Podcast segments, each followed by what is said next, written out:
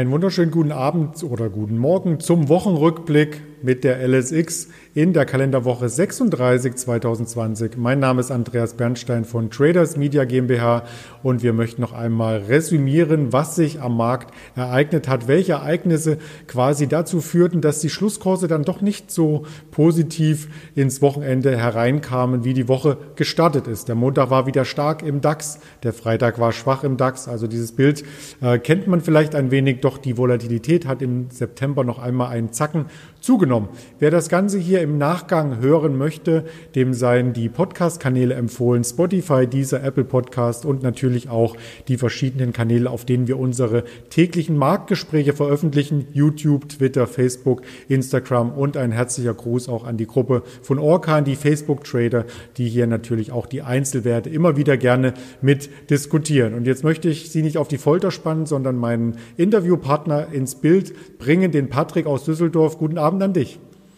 Hallo Andreas, ich grüße dich. Ja, schön, dass du für das äh, Wochenendgespräch zur Verfügung stehst. Es war ja ein sehr, sehr volatiler Tag und auch eine volatile Woche insgesamt, wenn ich noch einmal die Ereignisse Revue passieren lassen darf. Corona-mäßig ist die Zahl weiter gestiegen. Letzte Woche hatten wir noch die 24 Millionen Marke überschritten, jetzt schon die 26 Millionen Marke. Weitere Hilfspakete aus den USA kommen vielleicht, vielleicht auch nicht. Da gibt es politische Unklarheiten und das Ganze ist natürlich auch abhängig von den Wirtschaftsdaten. Wir haben die Arbeitsmarktstatistik in dieser Woche bekommen und hatten eine Rallye an der Tech-Börse Nasdaq gesehen, die aber dann am Donnerstag verstummte. Und genau äh, darüber möchten wir heute sprechen. Und erst einmal die erste Frage an dich. Wie hast du denn den Handel als Händler wahrgenommen?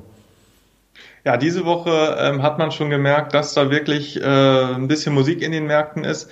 Also wir haben es gerade schon thematisiert, beziehungsweise du hast es angesprochen, der Abverkauf am Donnerstag im Nasdaq, der dann natürlich alle Märkte irgendwo mitreißt. Auch im DAX hat man das sofort gemerkt. Und äh, da hat man als Händler auch deutlich mehr zu tun. Es ist ein höheres Trade-Aufkommen. Ähm, die Anleger sind verunsichert, ähm, möchten vielleicht äh, mit einem Stop schnell raus oder sehen das als Kaufgelegenheit. Also viel Bewegung am Markt ähm, heißt für jeden Händler immer, dass, dass viel zu tun ist und entsprechend stressig war die letzte Woche auch. Und das hat sich natürlich über die Meere, über die globalen Märkte hinweggezogen. Quasi übers Meer, wollte ich sagen, von Übersee kam quasi der Verkaufsdruck, als es losging mit einem größeren Tesla-Aktienpaket, was auf den Markt geworfen wurde am Donnerstag von einem Hedgefonds aus London. Ähm, da fielen quasi die ersten Dominosteine, wenn man es so will. Und der Markt, die Nasdaq beim Blick über die Gesamtmärkte, war auch der schwächste Markt hier in der Übersicht mit aktuell knapp sechs Prozent Minus. Der Handel läuft in den USA noch. Wir stehen bei 11.300 im Nasdaq 100 und waren ja im Hoch über der 12.000 locker drüber. Also ein herber Abschlag. Auch Öl war wieder schwächer, weil wenn die Gesamtwirtschaft ins Strudeln gerät, ist auch Öl nicht mehr so stark nachgefragt. Und ebenfalls war schwächer der DAX, den wir uns hier als erstes anschauen möchten. Ja, genau. Also wir sind in der letzten Woche bei etwa 13.000 Stückchen drüber aus dem Markt gegangen ähm, und sind dann in der Woche jetzt auch erstmal relativ äh, freundlich gestartet. Äh, am Dienstag hat man dann schon äh, gemerkt, dass da so ein bisschen Nervosität am Markt ist. Dort hatten wir ähm, aus China eigentlich äh, gute Konjunkturdaten, sind dann aber schon im, im DAX auf die 12.900 gefallen. Und äh, dann kam natürlich wieder der US-amerikanische Markt, der bis dato bärenstark war und äh, hat quasi auch den DAX wieder Richtung Norden geschoben sodass wir dann im Laufe der Woche bis über die 13.400 Punkte laufen konnten. Eher dann, und wir haben es gerade schon ganz kurz thematisiert, dann diese massive Abverkaufswelle im, im Nasdaq vor allem kam, äh, als wir am Donnerstag dann etwa 6% äh, Kursverfall in diesem Index hatten. Und das hat natürlich alle Märkte äh, mitgezogen, auch der DAX, der im Hoch dann bei, wie gesagt, über 13.400 stand ist dann jetzt am Freitag bis unter 12.800 Punkte gefallen. Also über 600 Punkte, die man hier dann eben äh, auch abgegeben hat in der Spitze. Also das war schon eine sehr, sehr volatile Woche und ähm, da bleibt es jetzt dann spannend, wie die Hilfspakete aussehen in Amerika, äh, ob da wieder gestützt werden kann oder äh, auch wie sich die äh, Infektionszahlen weiterentwickeln, wann es den Impfstoff gibt. Also das bleibt spannend, aber man, man kann, glaube ich, konstatieren, dass das Ganze sehr, sehr nervös ist aktuell und auf sehr, sehr wackeligen Beinen steht. Das sieht man auch an den Umsätzen. Äh, in Amerika äh, haben wir deutlich geringere Umsätze, als wir sie noch äh, in der Zeit vor Corona hatten. Ähm, das bleibt auf jeden Fall spannend und man sieht es jetzt, wie schnell das auch gehen kann, dass dann eben Kursverfälle einsetzen. Ja, der Nasdaq 100 noch vor einem Jahr um die 6.800 Punkte notierend und in der vergangenen Woche über 12.000, also quasi ähm, 50 Prozent Aufschläge gab es hier innerhalb der letzten Monate, muss man schon sagen, weit über das Corona-Hoch hinausgeschossen, über das Hoch, was vor Corona war. Das Corona-Tief lag ja dann in dem Bereich, den ich eben benannt hatte. Und wenn man sich die Tageskerzen anschaut, sieht man hier im Chartbild die Donnerstagstageskerze, denn heute am Freitag, wo wir das Interview aufzeichnen, aufzeichnen, wird ja noch gehandelt. Die war schon tiefrot und die heutige Kerze ist ebenfalls ähm, rot bis dato. Ähm, da fallen quasi alle großen Werte hier dieser Entwicklung zum Opfer, oder?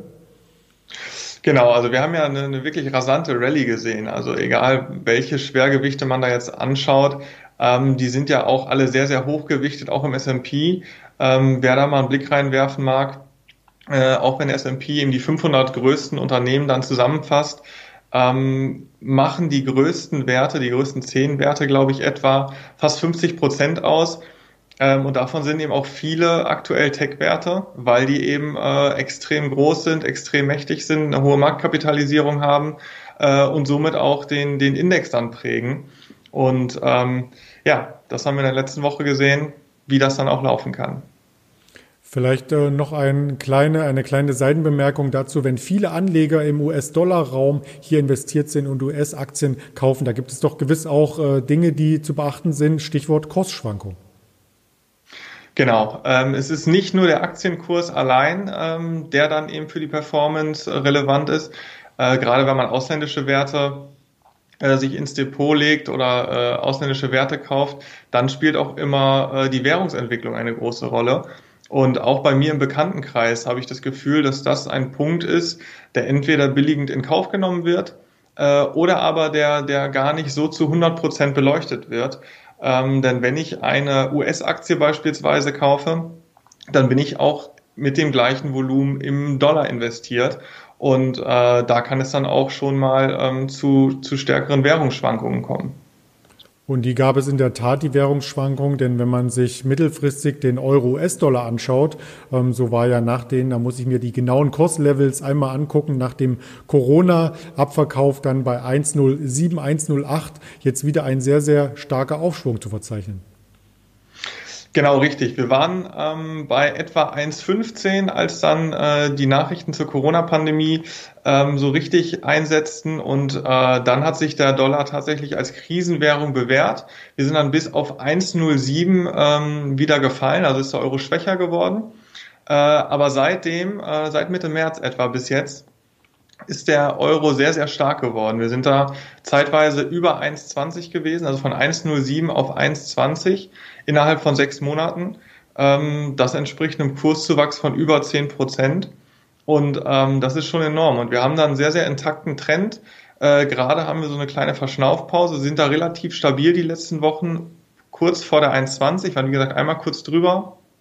Ähm, aber das bleibt weiterhin spannend. Und gerade was du angesprochen hattest, wenn man dann jetzt äh, eben dort äh, diese zehn Prozent Währungsschwankungen äh, im Depot auf einmal sieht, obwohl sich der Basiswert vielleicht in der Heimatwährung gar nicht verändert hat, ähm, dann äh, sollte man das auf jeden Fall schon, schon mit im Hinterkopf haben. Ob man jetzt vielleicht auch sagt, ich gehe das Risiko bewusst ein, weil ich sage, ich bin sonst äh, überwiegend im Euroraum investiert und möchte auch mein Portfolio so ein bisschen mit US-Dollar ähm, versehen, dann kann ich das natürlich auch machen. Aber ähm, man muss sich halt dessen bewusst sein, dass es eben auch hier äh, zu sehr, sehr starken Verlusten kommen kann, auch wenn die äh, Aktie an sich gar nicht im, im Kurs fällt.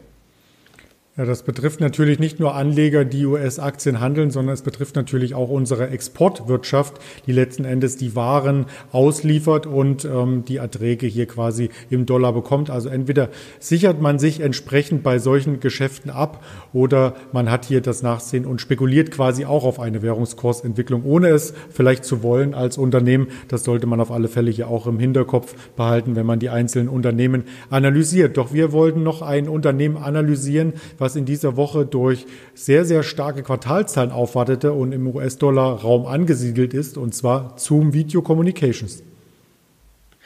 Genau, richtig. Ähm, Zoom kennt seit Corona fast jeder. Das ist ein Softwareunternehmen für Videokonferenzen. Nutzen viele auch, wenn sie jetzt auch äh, während der Corona-Pandemie im Homeoffice waren, ähm, sind wahrscheinlich viele dabei, die dann jetzt auch neuerdings oder vielleicht auch schon vorher zu den Nutzern von, von Zoom gehören.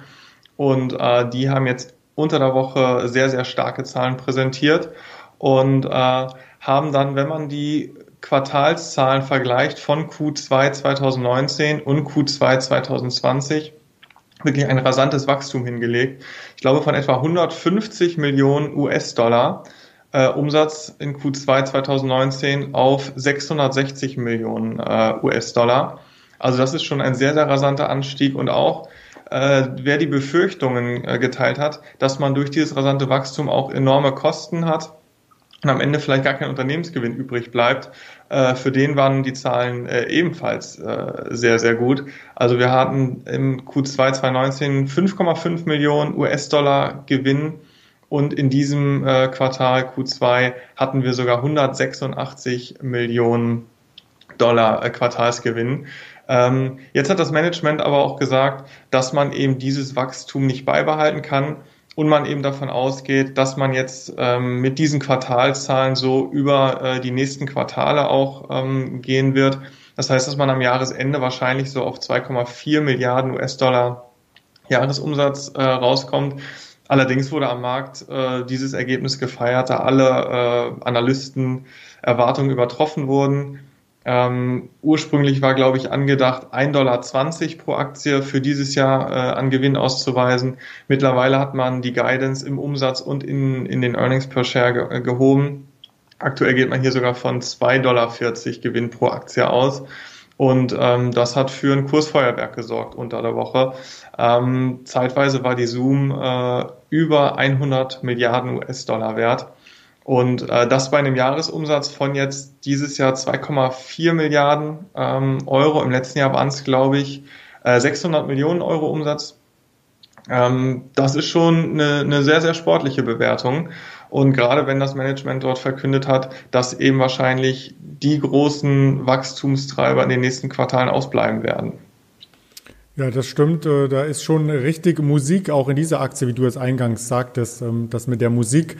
Ähm, wir hatten auch noch einen anderen Highflyer, eigentlich schon seit mehreren Wochen, Highflyer Tesla mit dieser Woche, in dieser Woche mit News und einige haben sich sehr erschrocken, deswegen dieses äh, leicht ironische Bild hier, weil nämlich der Aktienkurs äh, zwischendurch auf mehreren ähm, Portalen mit einem Negativbetrag angezeigt wurde. Also da gab es sozusagen automatisierte Nachrichten, die hier quasi generiert werden durch Robots, die dann in den diversen Medien die News verbreiten. Ähm, Tesla oder auch Apple betraf es genauso, verlieren 75 Prozent. Für manch einen war das vielleicht der Hingucker, ein Schnäppchen zu erwerben bei der Aktie, aber im Grunde genommen war es nur ein Aktiensplit, oder? Genau, richtig.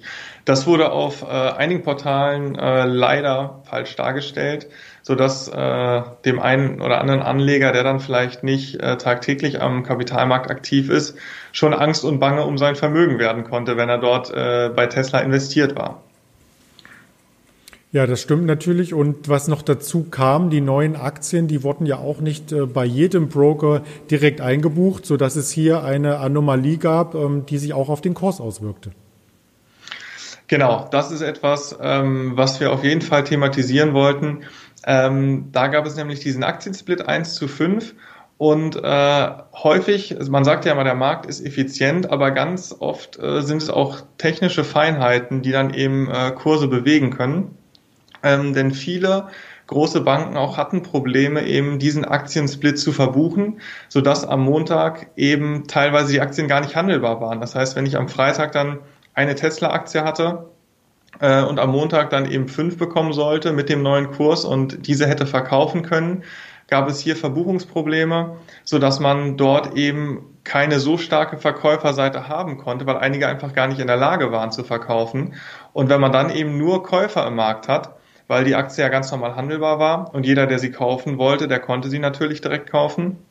Aber die Verkäufer, die eben die neuen Aktien noch nicht eingebucht bekommen haben, waren nicht in der Lage gegenzuhalten und so haben wir dann auch gesehen, dass von Montag bis Dienstagmorgen im deutschen Markt ähm, auch ein wirklich rasanter Anstieg des Aktienkurses zu verzeichnen war. Ich glaube, im, im deutschen Markt morgens äh, waren wir bei 450 Euro für eine Tesla-Aktie. Ähm, und aktuell stehen wir da bei etwa 320 äh, Euro. Also das sind schon echt Bewegungen, die man selten sieht bei so großen Konzernen. Tesla war dann in der Spitze auch über 500 Milliarden US-Dollar wert. Und ähm, dann jetzt dieser Kurseinbruch, der dann äh, in etwa so 150 Milliarden äh, Dollar entspricht. Das ist schon äh, bemerkenswert. Und da ist es äh, für den einen oder anderen vielleicht auch interessant äh, zu erfahren, was genau dafür verantwortlich ist, kann man natürlich nicht sagen, aber dass es eben diese technischen Probleme gab und das häufig dann auch ein Grund für äh, Kursveränderungen sein können und man zu Hause sitzt und sich vielleicht fragt, wie das überhaupt zustande kommt, wie so ein großer Wert eben so stark schwanken kann. Und äh, am 15.09., das sei auch nochmal angemerkt, äh, ist es, glaube ich, ist der äh, Battery Day von Tesla und äh, dort erwartet man dann auch wieder spannende Neuigkeiten, die dann dort präsentiert werden sollen. Und ähm, ja, da wird man dann sehen. Tesla ist ja sowieso ein sehr, sehr interessanter Wert, der fundamental kaum bewertet werden kann. Ähm, denn wenn man die verkauften Autos anschaut, im Vergleich zur deutschen Autoindustrie beispielsweise und sich dann die Bewertung anschaut, ähm, dann sind da schon erhebliche Fantasien dahinter, die den Kurs treiben. Und Elon Musk hat häufig unter Beweis gestellt, dass er unterschätzt wird und äh, dass er auch zu ganz anderen Dingen in der Lage ist, als einfach nur ein Elektroauto zu bauen. Ähm, vielleicht entwickelt sich der Konzern nochmal in eine ganz andere Richtung und all diejenigen, die dann eben davon ausgegangen sind, dass Tesla ähm, viel zu teuer am Markt bewertet wird, merken dann äh, vielleicht, dass es elektronisch äh, äh, betriebene Flugzeuge gibt oder ähm, da muss man auf jeden Fall gespannt sein. Ich persönlich finde das Unternehmen auch sehr, sehr sportlich bewertet. Ähm, fast doppelt so teuer wie die drei großen Auto, äh, drei deutschen großen Autokonzerne zusammen. Ähm, da bin ich schon sehr gespannt, wie man das fundamental ähm, auf lange Sicht selbst rechtfertigen möchte. Aber ähm, ich lasse mich da auch gerne überraschen. Ja, vor allem hat es auch Elon Musk äh, privat sehr, sehr reich gemacht. Also er zählt ja zu den äh, vier reichsten Menschen der Welt. Das Ranking ordnet sich natürlich auch vor dem Hintergrund des aktuellen Börsenkurses immer mal wieder neu durch. Aber vor einer Woche hat er oder in dieser Woche hat er die 100 Milliarden Marke geknackt mit seinem Privatvermögen. Da ist natürlich ein hoher Anteil hier natürlich auch an Aktien noch vorhanden. Und ich dachte erst, wo der Kurs ähm, mit minus 75 Prozent angezeigt wurde, das liegt daran, dass er vielleicht aus auswandert, denn er wurde hier in der Nähe von Berlin gesehen, in Grünheide. Elon Musk hat die Gigafabrik oder das Fundament der Gigafabrik sich angeschaut und hat gesagt, dass hier etwas ganz, ganz Großes entstehen wird in Deutschland. Also auch da darf man gespannt sein. Vielleicht werden die Teslas dann äh, für die deutschen Endkonsumenten ein Stück weit preiswerter, weil die ja nicht mehr aus den USA verschifft werden. Oder was denkst du? Ja, das könnte durchaus sein. Allerdings ähm, kenne ich da den Wertschöpfungsprozess bei Tesla nicht, nicht ganz genau. Ähm, der ganze Wertschöpfungsprozess wird dann, denke ich, trotzdem nicht in Deutschland äh, abgehalten werden, ähm, sondern da müssen dann wahrscheinlich trotzdem ähm, Zulieferungen erfolgen. Und äh, klar, natürlich ist es ein Vorteil, wenn hier in Deutschland produziert wird, was dann auch am Ende ähm, für den Endkonsumenten irgendwie sich preislich auswirken kann. Aber da muss ich ganz ehrlich gestehen, da bin ich äh, zu wenig im, im Thema, um da die Wertschöpfungskette auch genau zu analysieren.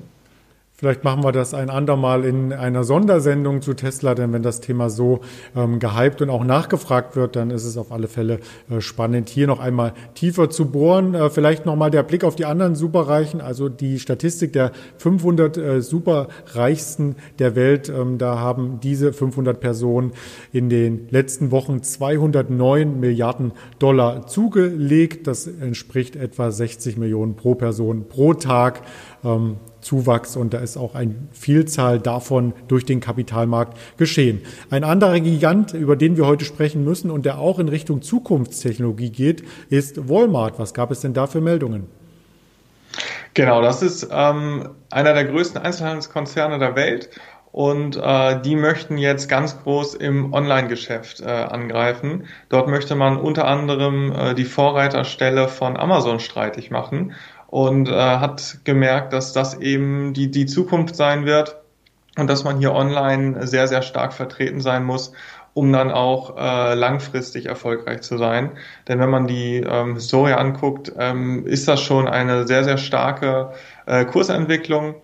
Und äh, aktuell ist man 400 Milliarden US-Dollar etwa wert und hat jetzt ähm, ja, zwei relativ inter äh, interessante Sachen in Planung. Zum einen startet jetzt Walmart Plus. Das ist ähm, in etwa sowas wie Amazon Prime von Walmart. Und äh, damit möchte man eben insbesondere Amazon angreifen und online wachsen, weil man dort erkannt hat, dass hier die, die neue Zielgruppe liegen soll, gerade unter jüngeren Leuten ist äh, Walmart nicht so interessant. Ähm, da ist äh, Amazon klarer Spitzenreiter und auch im Online-Geschäft ist Amazon noch sehr, sehr weit entfernt von Walmart. Aber das möchte man jetzt angehen und hat zum einen dann eben Walmart Plus ähm, auf den Markt gebracht oder bringt es jetzt auf den Markt.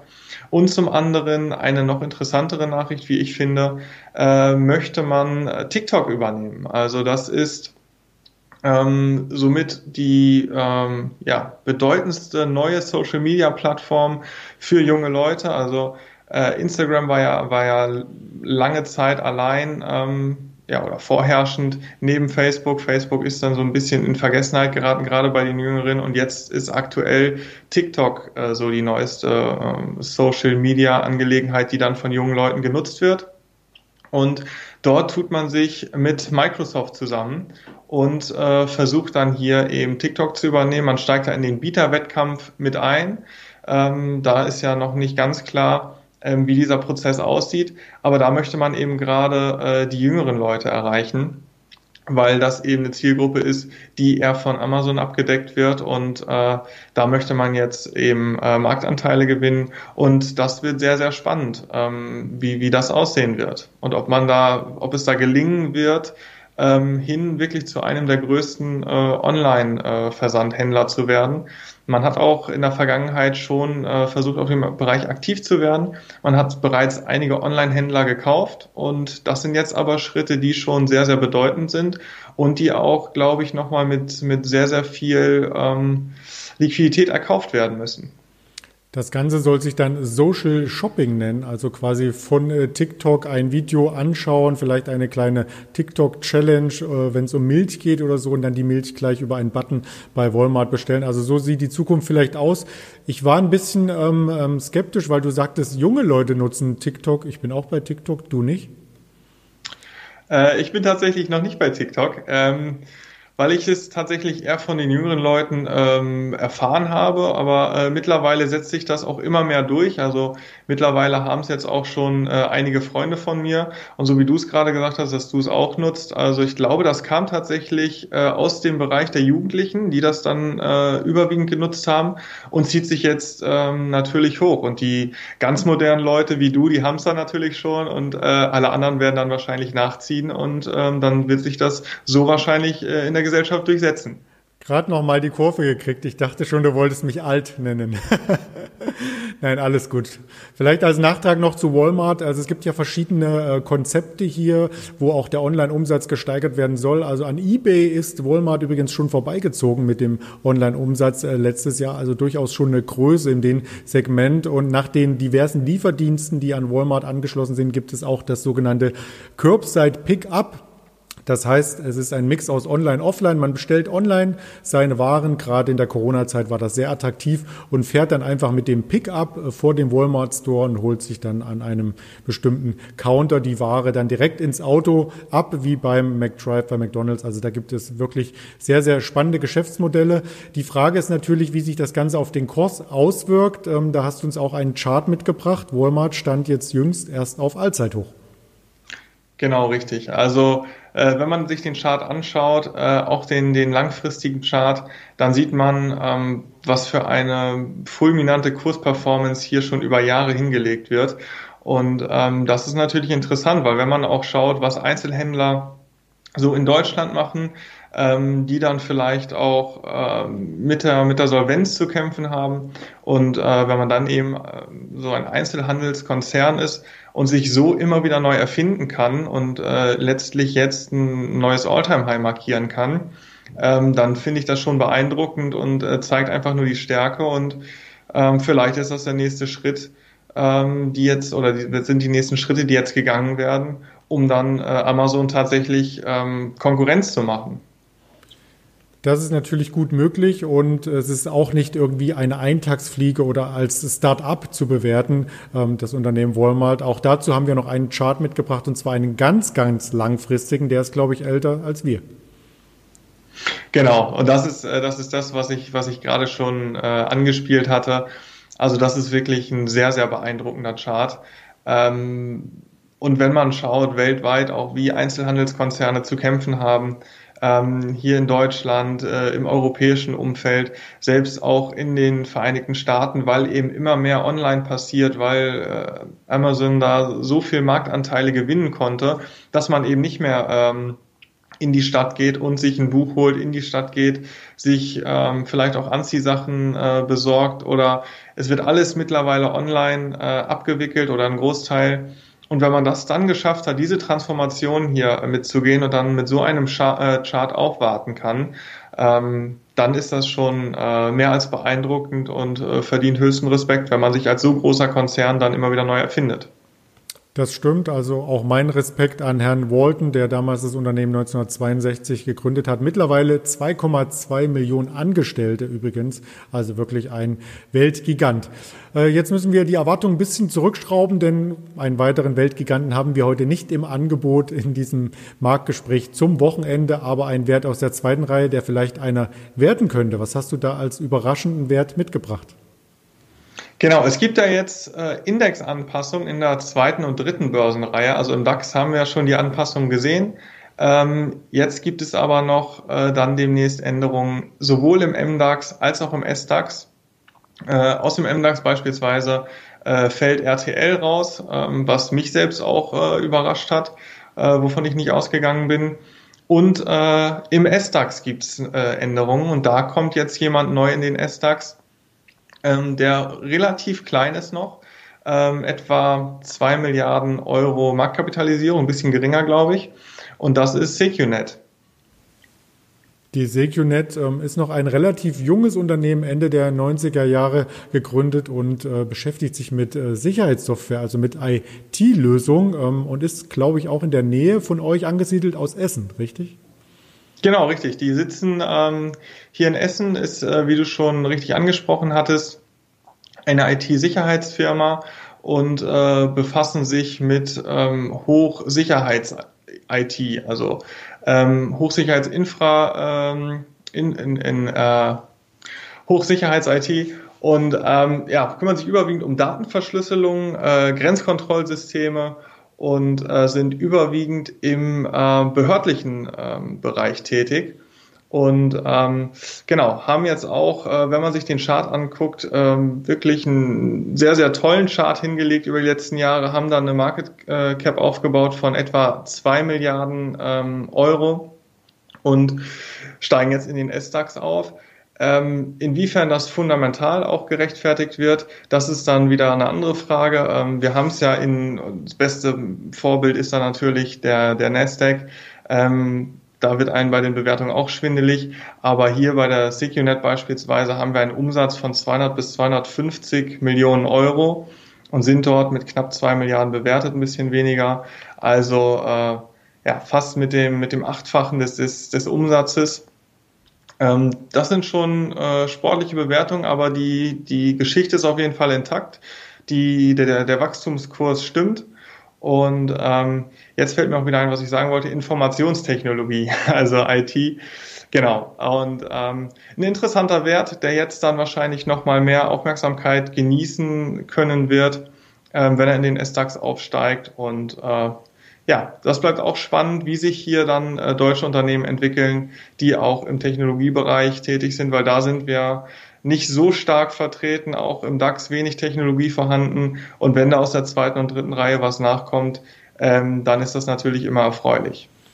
Das stimmt und äh, wir haben natürlich, du sprachst Flughafen an, vermutlich alle schon mal einen Kontakt zum Unternehmen gehabt, indirekt, denn EasyGate ist auf mehreren Flughäfen installiert. Das ist quasi der Iris-Scanner, der binnen 18 Sekunden zwischen der Iris und dem Foto, das im Personalausweis hinterlegt ist und auch digital gespeichert ist, den Abgleich vollzieht und quasi Identität feststellt. Also das ist quasi die oder eines der Produkte, was SecuNet hier anbietet und äh, das ganze Unternehmen stammt stammt aus einer Abspaltung aus dem TÜV Mitte damals, also hat auch eine Historie, die schon so ein bisschen in eine Behörde hinweist oder verweist, aber das Ganze entwickelt sich natürlich dynamisch weiter. Vielleicht ähm, wäre es besser gewesen, wenn das Unternehmen direkt an der Neste gelistet worden ist, wie manche Biotechnologieunternehmen, denn da hätte es womöglich schon viel, viel höhere Kurse gegeben, oder? Das kann natürlich durchaus sein. Also ähm, da gibt es verschiedene Überlegungen, wo man sich letztlich listen lässt. Ähm, allerdings ist es auch so, wenn man hier ein deutsches Unternehmen ist und ähm, den deutschen Markt für sich entdeckt hat und überwiegend in Deutschland tätig ist, dann kann man das natürlich auch äh, an der Nasdaq machen, aber das ist äh, durchaus sinnvoll, das auch hier im, in, in Deutschland zu machen.